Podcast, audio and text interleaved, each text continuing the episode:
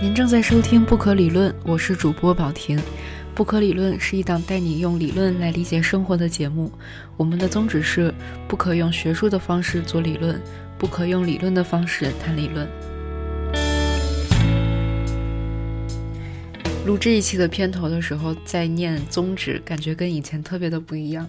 因为这期节目其实跟我们的宗旨是很有关系的。以往我对它的解释是，理论不应该是只属于学术圈的，而是应该属于大众，而且可以影响到每一个人的生活的。但这一期我可能会用一种更系统化的视角去解释，为什么学术的话语权可以被打破，为什么学科之间也会越来越多出现跨学科这个现象。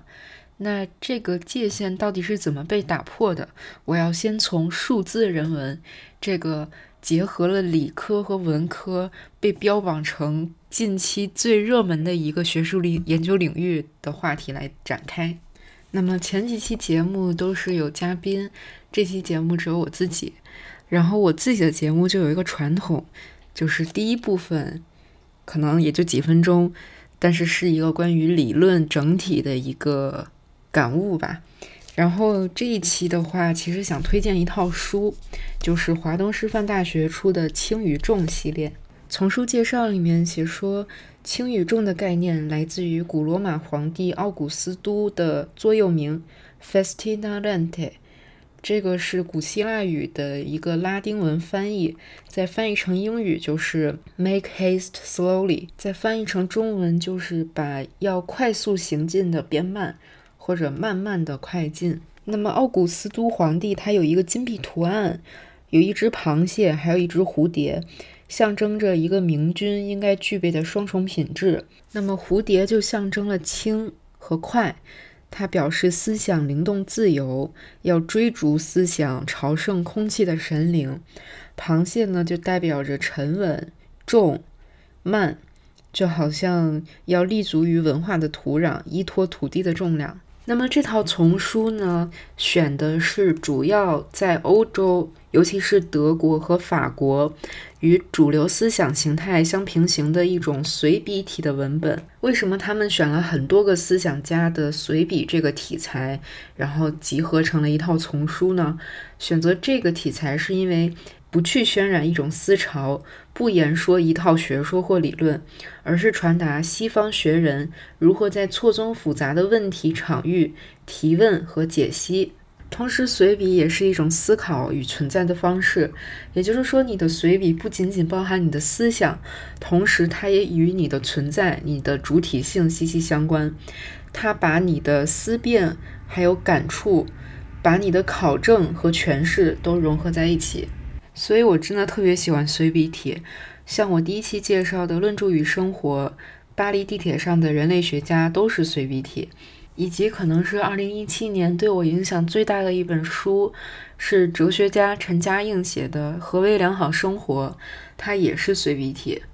所以我对这种文体真的特别特别的爱。嗯，然后第二期的那个《爱的多重奏》。这本书就是轻与重这个系列的丛书之一。那除了《爱的多重奏》以外，我还买了其他三本，分别是《图像的生与死》，这是讲西方观图史，就是西方人怎么去理解图像这件事。然后另一本叫《物化：承认理论叹息》。这本书是德国法兰克福学派的一个代表人物，也是一个著名的社会理论家。他去批判物化这件事，而且这本书的译者本身就是这个霍奈特的学生。还有一本叫《我们必须给历史分期吗》，是一个法国的历史学家写的。他在序言里写说，这本书是讨论历史是一以贯之的，还是被分成一块一块的。或者是不是应该将历史切割成片状？然后这本书主要是讨论文艺复兴时期的。我突然介绍完这三本书之后，就觉得特别神奇，因为我这三本书不是一起买的，是在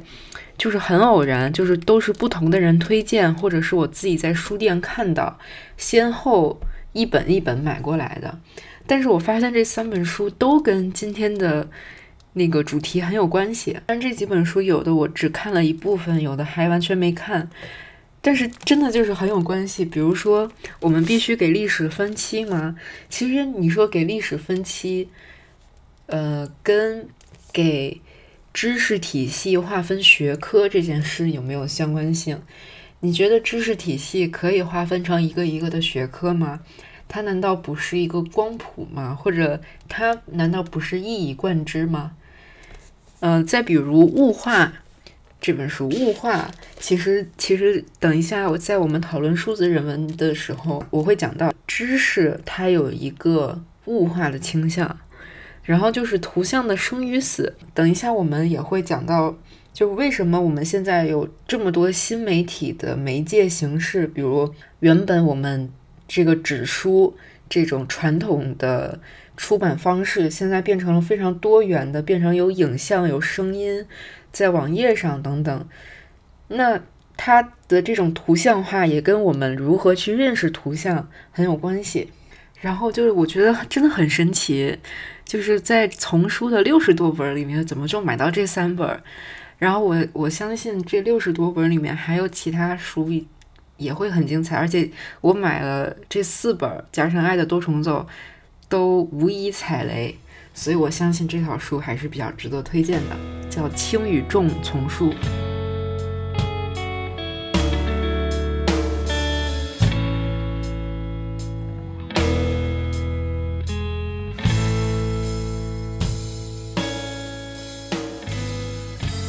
说回我们这期的正题，数字人文。其实，首先我必须要坦白，这档节目录到现在，这一期是让我觉得最难录的一期，因为我非常的没有自信，怎么才能把我想表达的表达清楚、表达好？那在这期节目里，我想传达的其实是一种很后人文的思维方式。那这种思维方式对。很多持有传统人文主义，就是以前从来没有用这种思维去想过问题的人来说，可能会有点难以接受，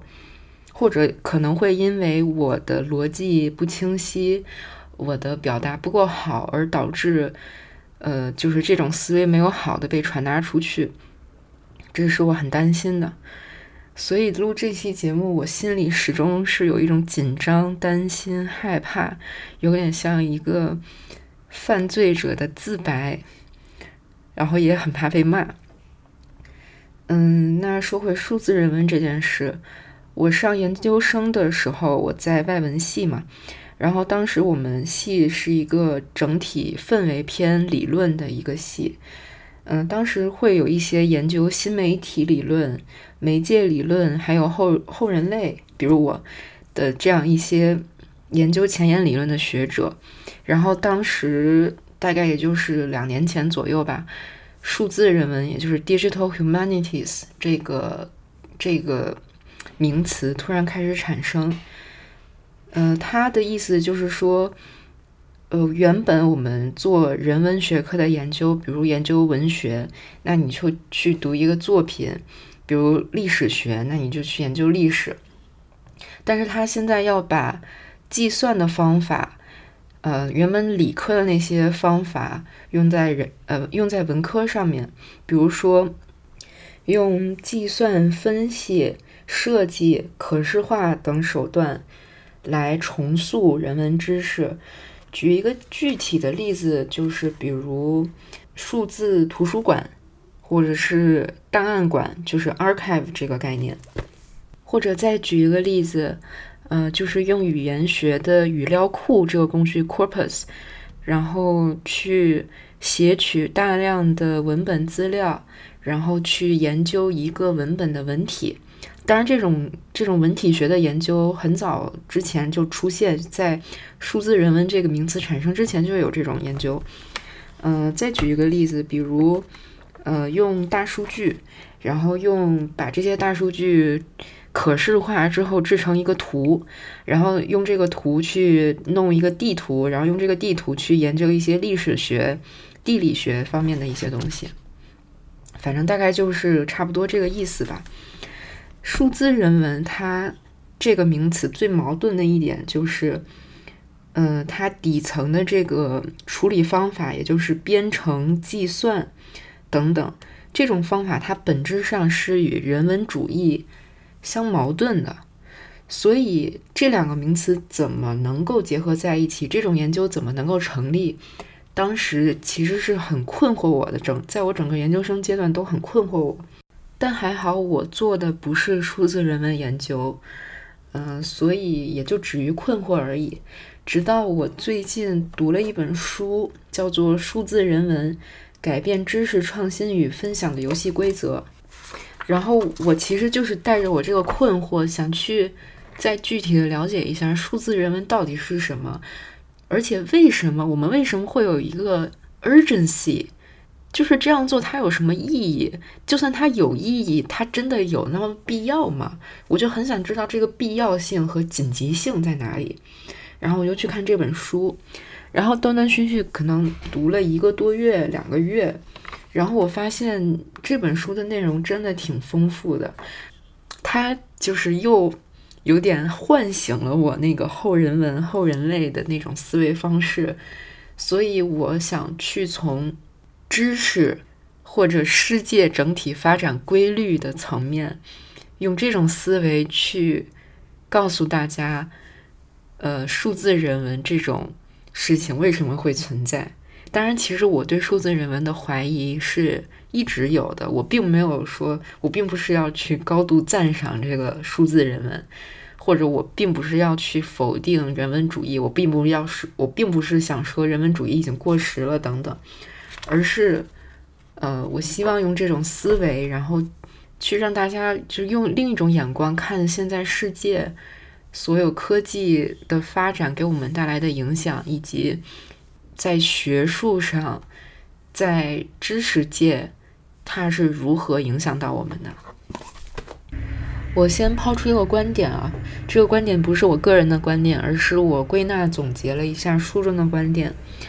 就是说，我们人类认识世界以及生产知识这个过程，它是非常受到。科技技术影响的，特别是非常具体的一些技术，比如媒介技术、信息技术、电信技术。那么，以印刷品为代表的这种由工业革命创造的经济体系，它造就了这种西方大学、现代人文学的概念，还有这种学院的经济。那么，到了现在呢，就是。逐步的变成了一种网络信息时代的全球化经济。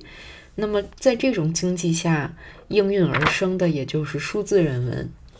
书中是这么说的：人文知识本身作为一种知识形成过程的结果，是形成过程以一种深度循环往复、过程主导的方式塑造而成的。当印刷品不再是人文学知识生产的主要媒介时，人们习以为常的各种准则开始发生变化，而知识形成过程的重要性和影响力将会凸显，成为每一个新知识形成结果的核心。好，我想重新解释一下我刚刚念的书中这段话，但是我不得不说，我现在有点情绪化，因为我刚刚在知乎上回复张仲的一个想法，然后让我觉得。就是跟在人文主义、传统人文主义这种思维的人有点难以去沟通，让我不知道为什么非常的想哭。我是完全认可传统人文主义思维的，我觉得人文精神是我们任何人都不应该丧失的。但是我也同时绝不认为传统人文主义的思维应该是你唯一的思维。特别是在现在这个时代，然后我平时跟自己就默默的在心里说的最多的一句话，就是从去年后半下半年开始。自从听了 Catherine House 的演讲之后，我对自己经常默默的在心里说的一句话就是：“Posthuman is a way of thinking, posthuman is a way of being。”就是后人类是一种思维方式，后人类是一种。存在状态，而且后人类它是，它一定是有历史性的，就是突，就是说它它就是在这个时代发生的。你让我生在一百年前，我是不可能后人类的。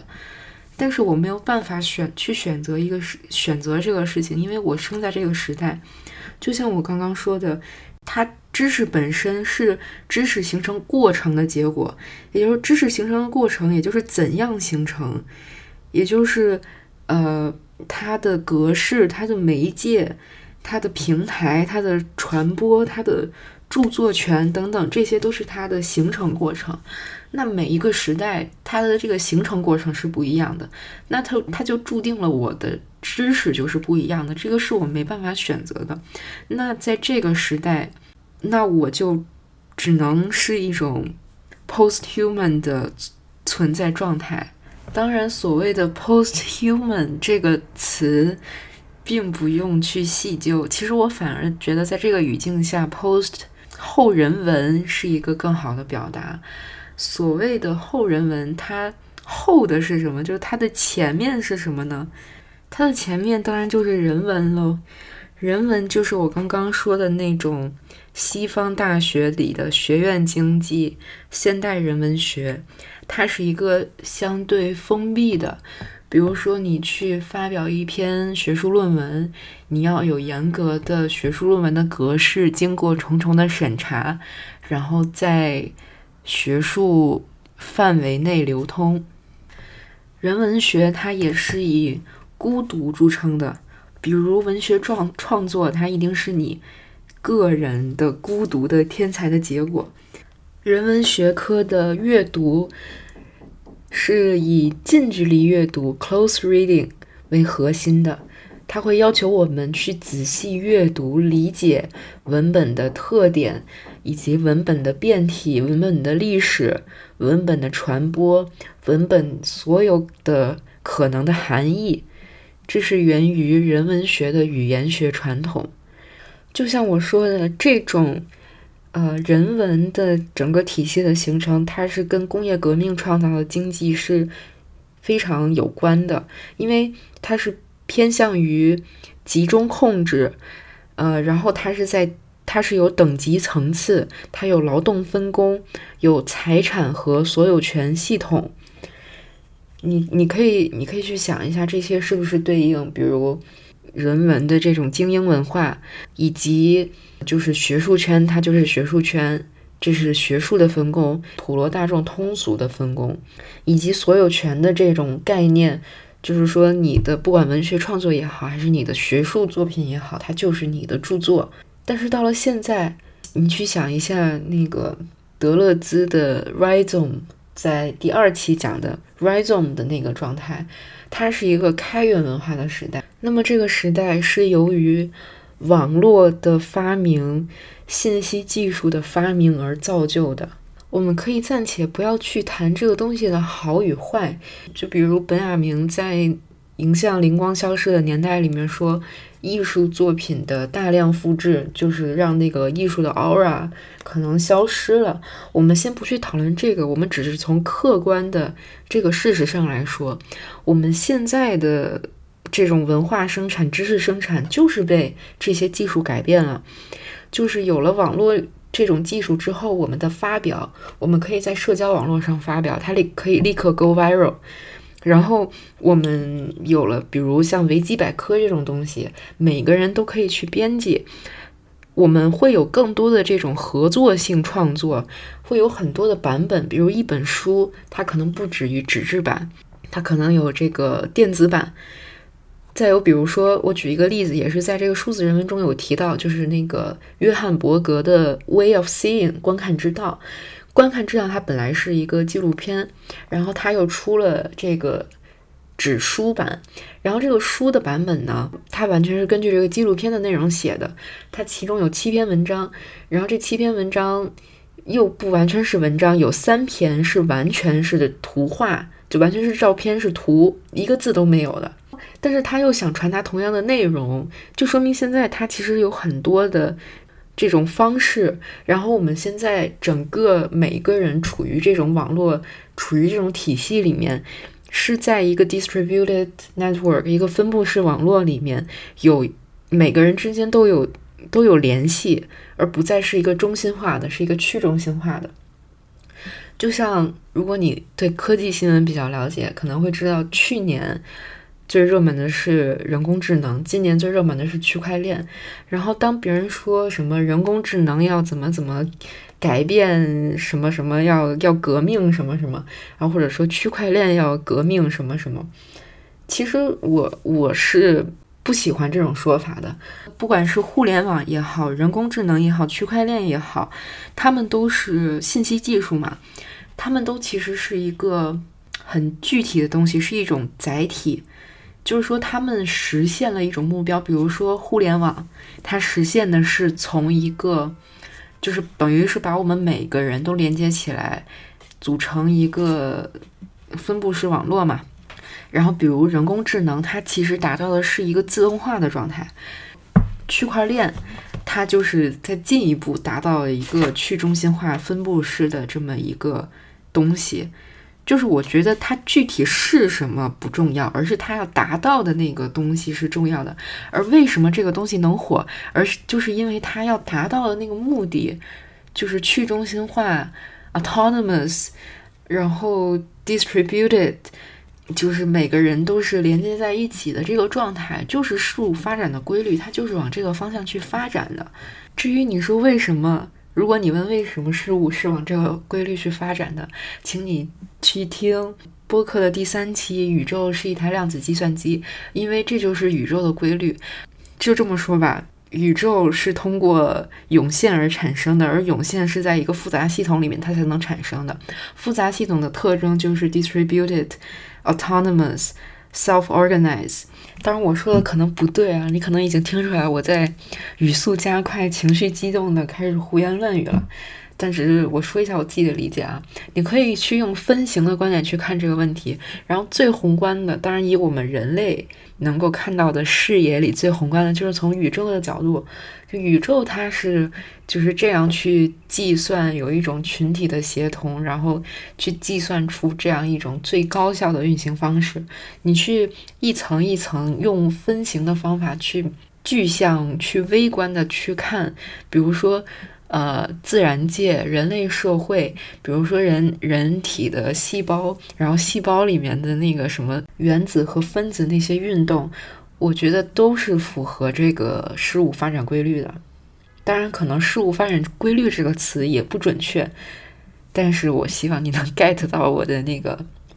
我的观点。那么，在这样的规律之下，封锁知识一定是违背规律的，知识一定是向着更开源的方向去发展的。嗯，然后我们人类社会也是，也是向着就是信息可以更快的去流通。然后大家可以，呃，共享这个知识，一定是朝着这个方向去不断的发展。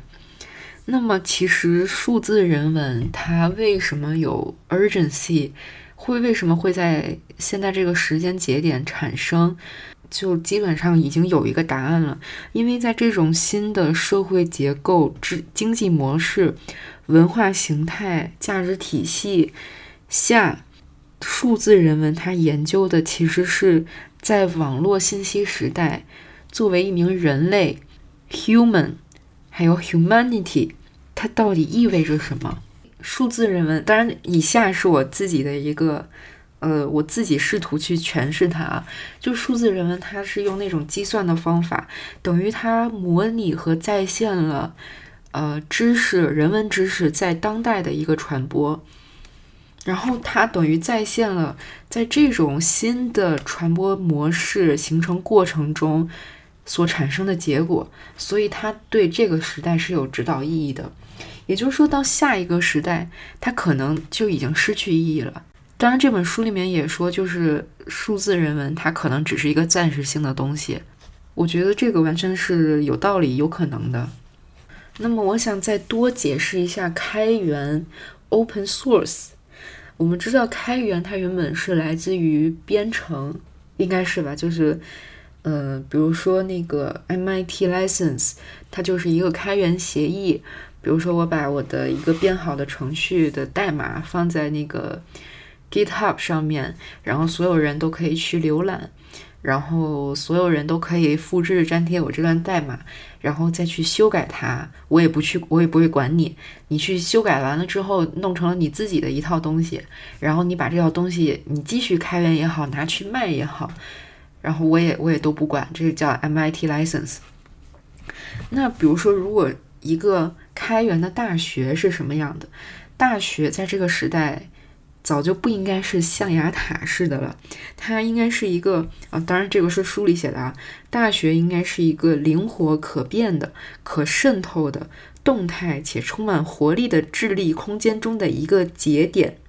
那么在中世纪的时候，它其实也是符合这个发展规律的，只不过它可能达不到这么快的知识的流通，因为在在中世纪的时候，首先。人们的社交生活的规模跟现在是不一样的，人们的那个出版的技术也是不一样的。大家只能比如以手抄稿的形式，然后然后去通过听别人的演讲来获取知识，那它的速度肯定是比现在慢的。但是在中世纪的大学里面，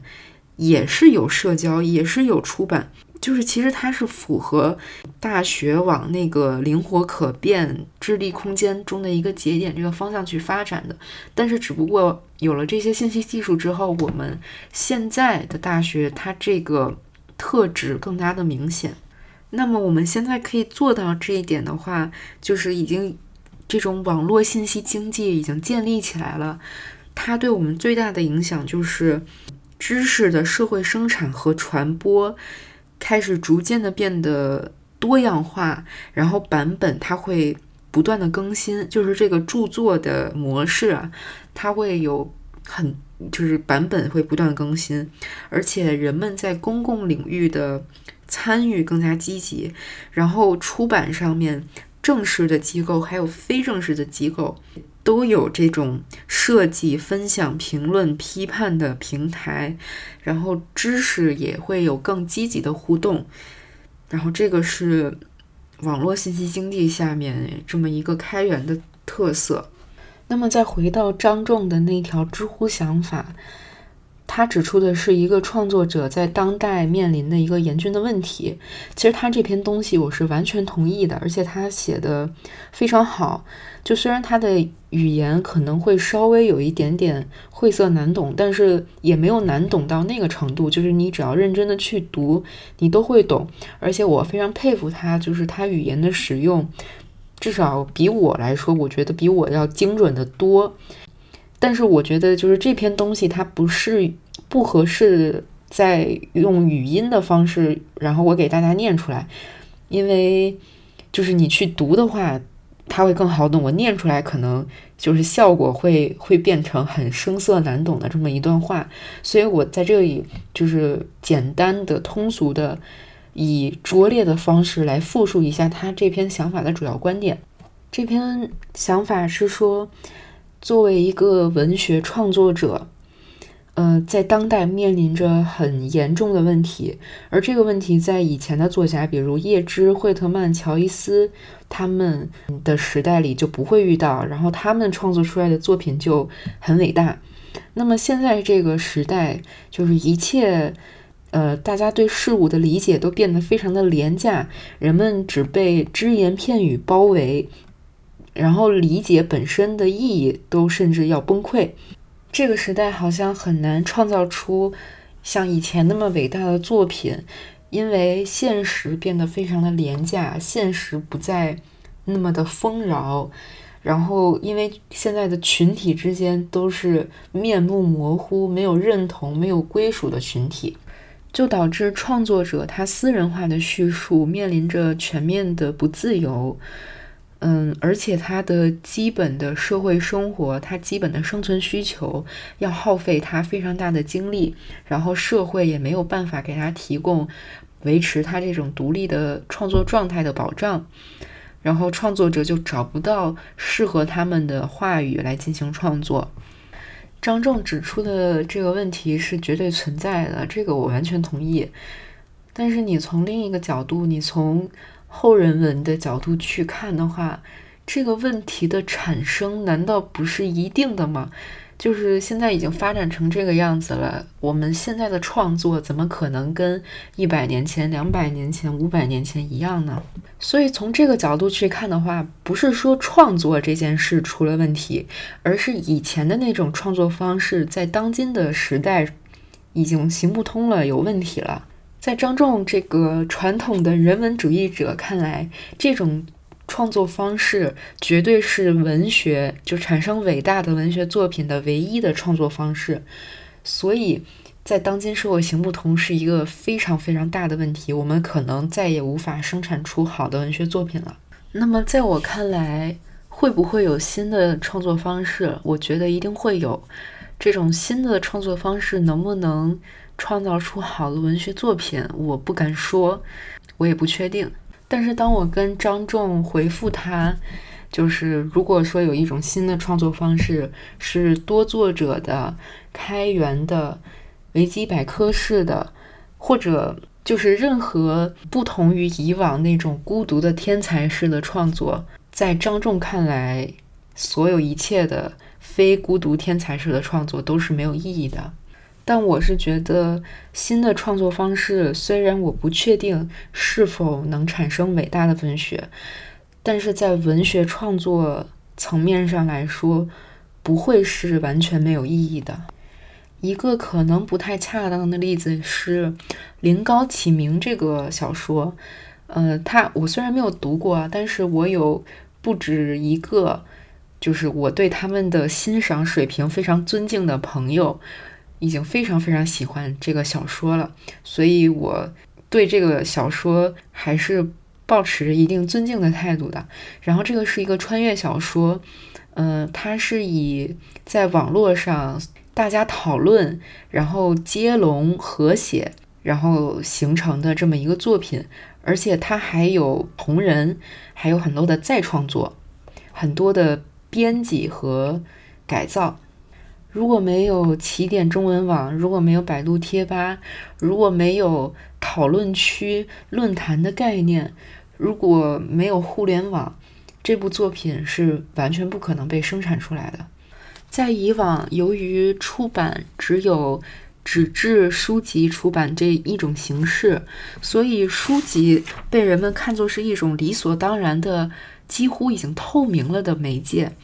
但是在现在所有的这种平台和媒介，它已经影响到创作这这件事本身，所以人们不得不去注意到媒介这个东西，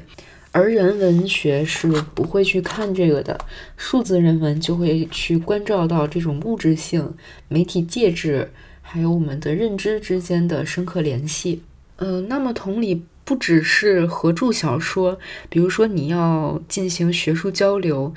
可能以前就是通过发表，然后它会有一个很长的周期，你需要去等审稿发表，然后才收到一些很少的反馈。但是现在你可以直接在网上各种各样的学术交流的形式，然后在你发表之前，就在你正式在学术期刊发表之前，就有很多的看法得到很多的反馈。那么这种。它是否挑战了学术的合法性？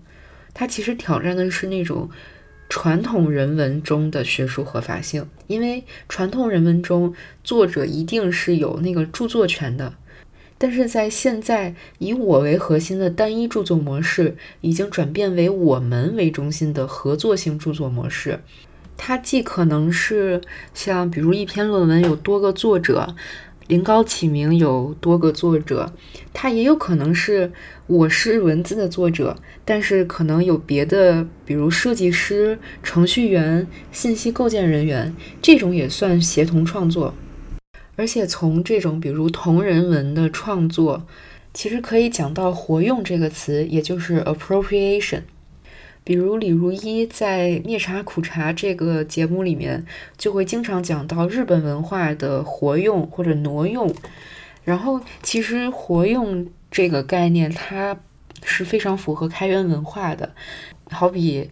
呃，它在原文化中的使用是这段代码在原本的程序中的一个功用。但是我可以把这个代码拿过来，我可以随意的修改它，然后我可以以我想要的那种方式去使用它。但是这绝不意味着它原本的使用方法就是错的，也当然不意味着单独的天才式的孤独的一个人闷头的创作也是错误的。这绝对不是这样的。《数字人文》这本书里面，他有谈到这个问题。希腊诗人阿尔奇洛科斯将知识界分为两个阵营，有两个不同的动物来代表，一个是狐狸，一个是刺猬。那么狐狸的特点是它它懂很多小伎俩，而刺猬呢，它只会一个技能，而且这个技能它掌握的很好。然后以赛亚柏林把这个比喻稍微做了一些调整，他说。一类人是把一切都归入一个单一的中心，他们的中心系统有着不同程度的完整性和清晰性，而另一个人则同时追逐若干个互不相连，甚至是相互矛盾的思想线索，这些线索之间可能只是有些现实意义上的关联。也就是说，狐狸型和刺猬型，一个代表着广度，一个代表着深度。其实，广度和深度的问题，它绝对不是二选一的问题，而是两者结合的问题。特别是在现在这个时代，网络信息科技以及数字文、数字人文学兴起的这个时代，作为学者、作为学生、作为公民、作为创作者，可能都会变得更像狐狸。就是可能那种分布式的会更加的凸显它的意义。我必须再次强调，狐狸跟刺猬这两种并没有谁好谁坏。嗯，以赛亚柏林他也没有说谁更加优越。比如他说托尔斯泰是一只认为自己是刺猬的狐狸。嗯，其实以往的人文学传统，它一定是更倾向于刺猬的。就是在象牙塔里面，你精深一一样东西，你投入很多很多的时间去阅读各种史料、各种文文学作品，然后培养出一个优秀的刺猬。数字人文不会抛弃内心的刺猬，而是二者结合，变成一个刺猬湖。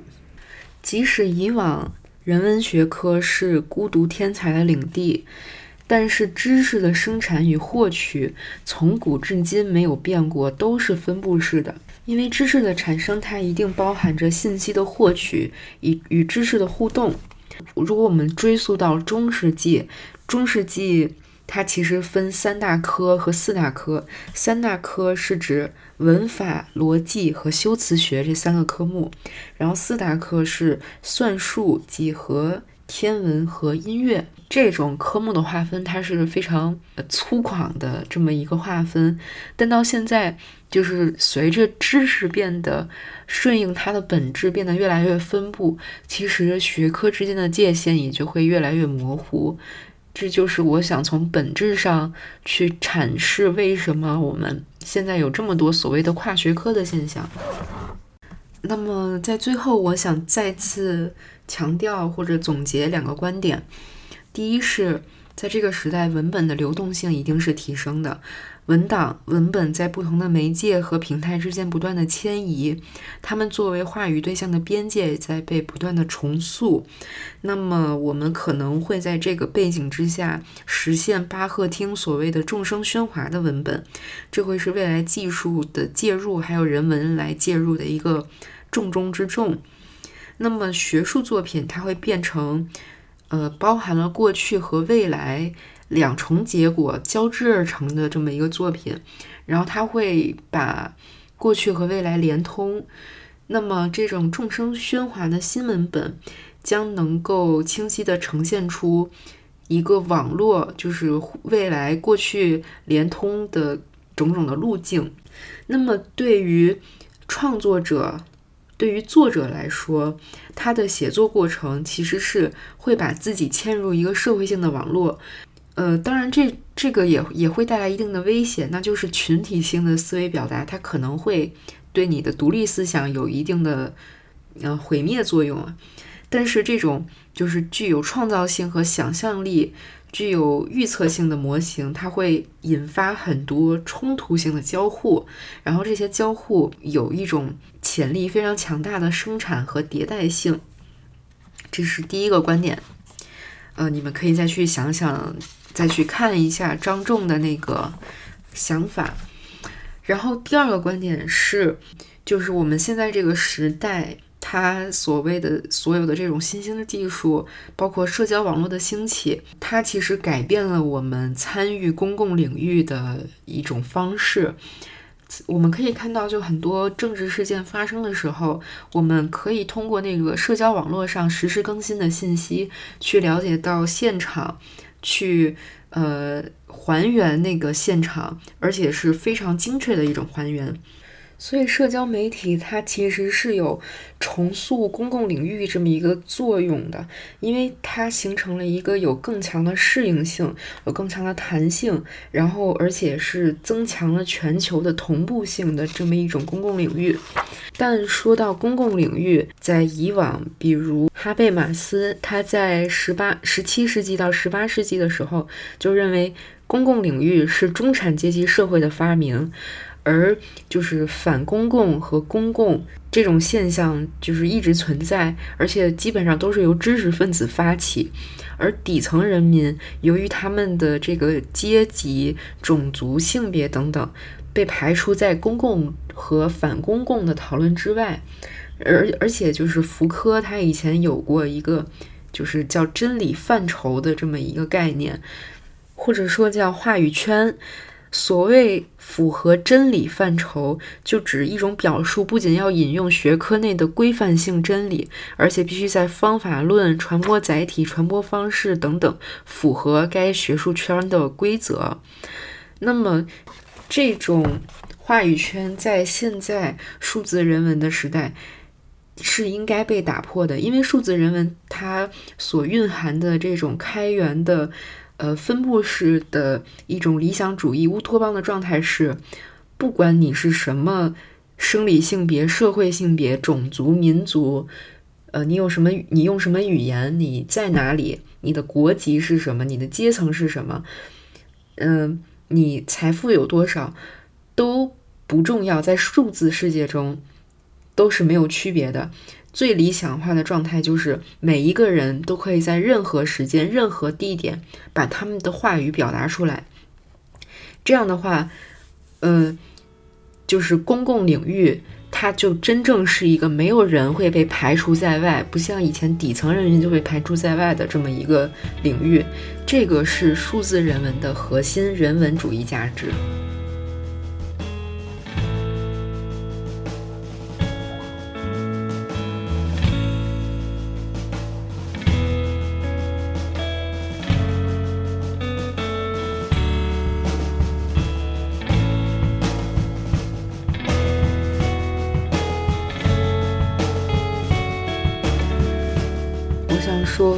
听到这里的人，我都非常的感激，因为这是我录的最差的一期播客。首先非常没有逻辑，然后没怎么剪辑，整个人情绪波动的也非常厉害。那在最后想放一个小彩蛋，就是不可理论的每一期其实都会有一首或者几首的 BGM。今天这一期的 BGM 是来自日本后摇团体 Euphoria。的 White Pattern，嗯，二零一五年的时候，我曾经特地从台湾飞到深圳去看他们的演出，嗯，然后已经快三年过去了，我对他们在演出上演奏 White Pattern 这首歌，他们说的话仍印象深刻。其实现在想起来有点 cliche，他们就是说一张白纸。其实是能够想象出最多图案，能够创造出最多可能性的这么一个载体。当我前两天坐在出租车上重新听《White Pattern》这张专辑的时候，我突然又想起他们的话，突然好像明白了一些他们所说的这个含义。因为后摇 Post Rock 是我非常喜欢的一种音乐类型。它有的时候非常去非常难以理解，因为基本上没有歌词，你只能去靠对音乐的那个直观的感受。而我在听这首曲子，已经可能出了十几年了。这首曲子，它又让我回想起那种从空白中看到了很多 pattern，那种丰富的可能性的感觉。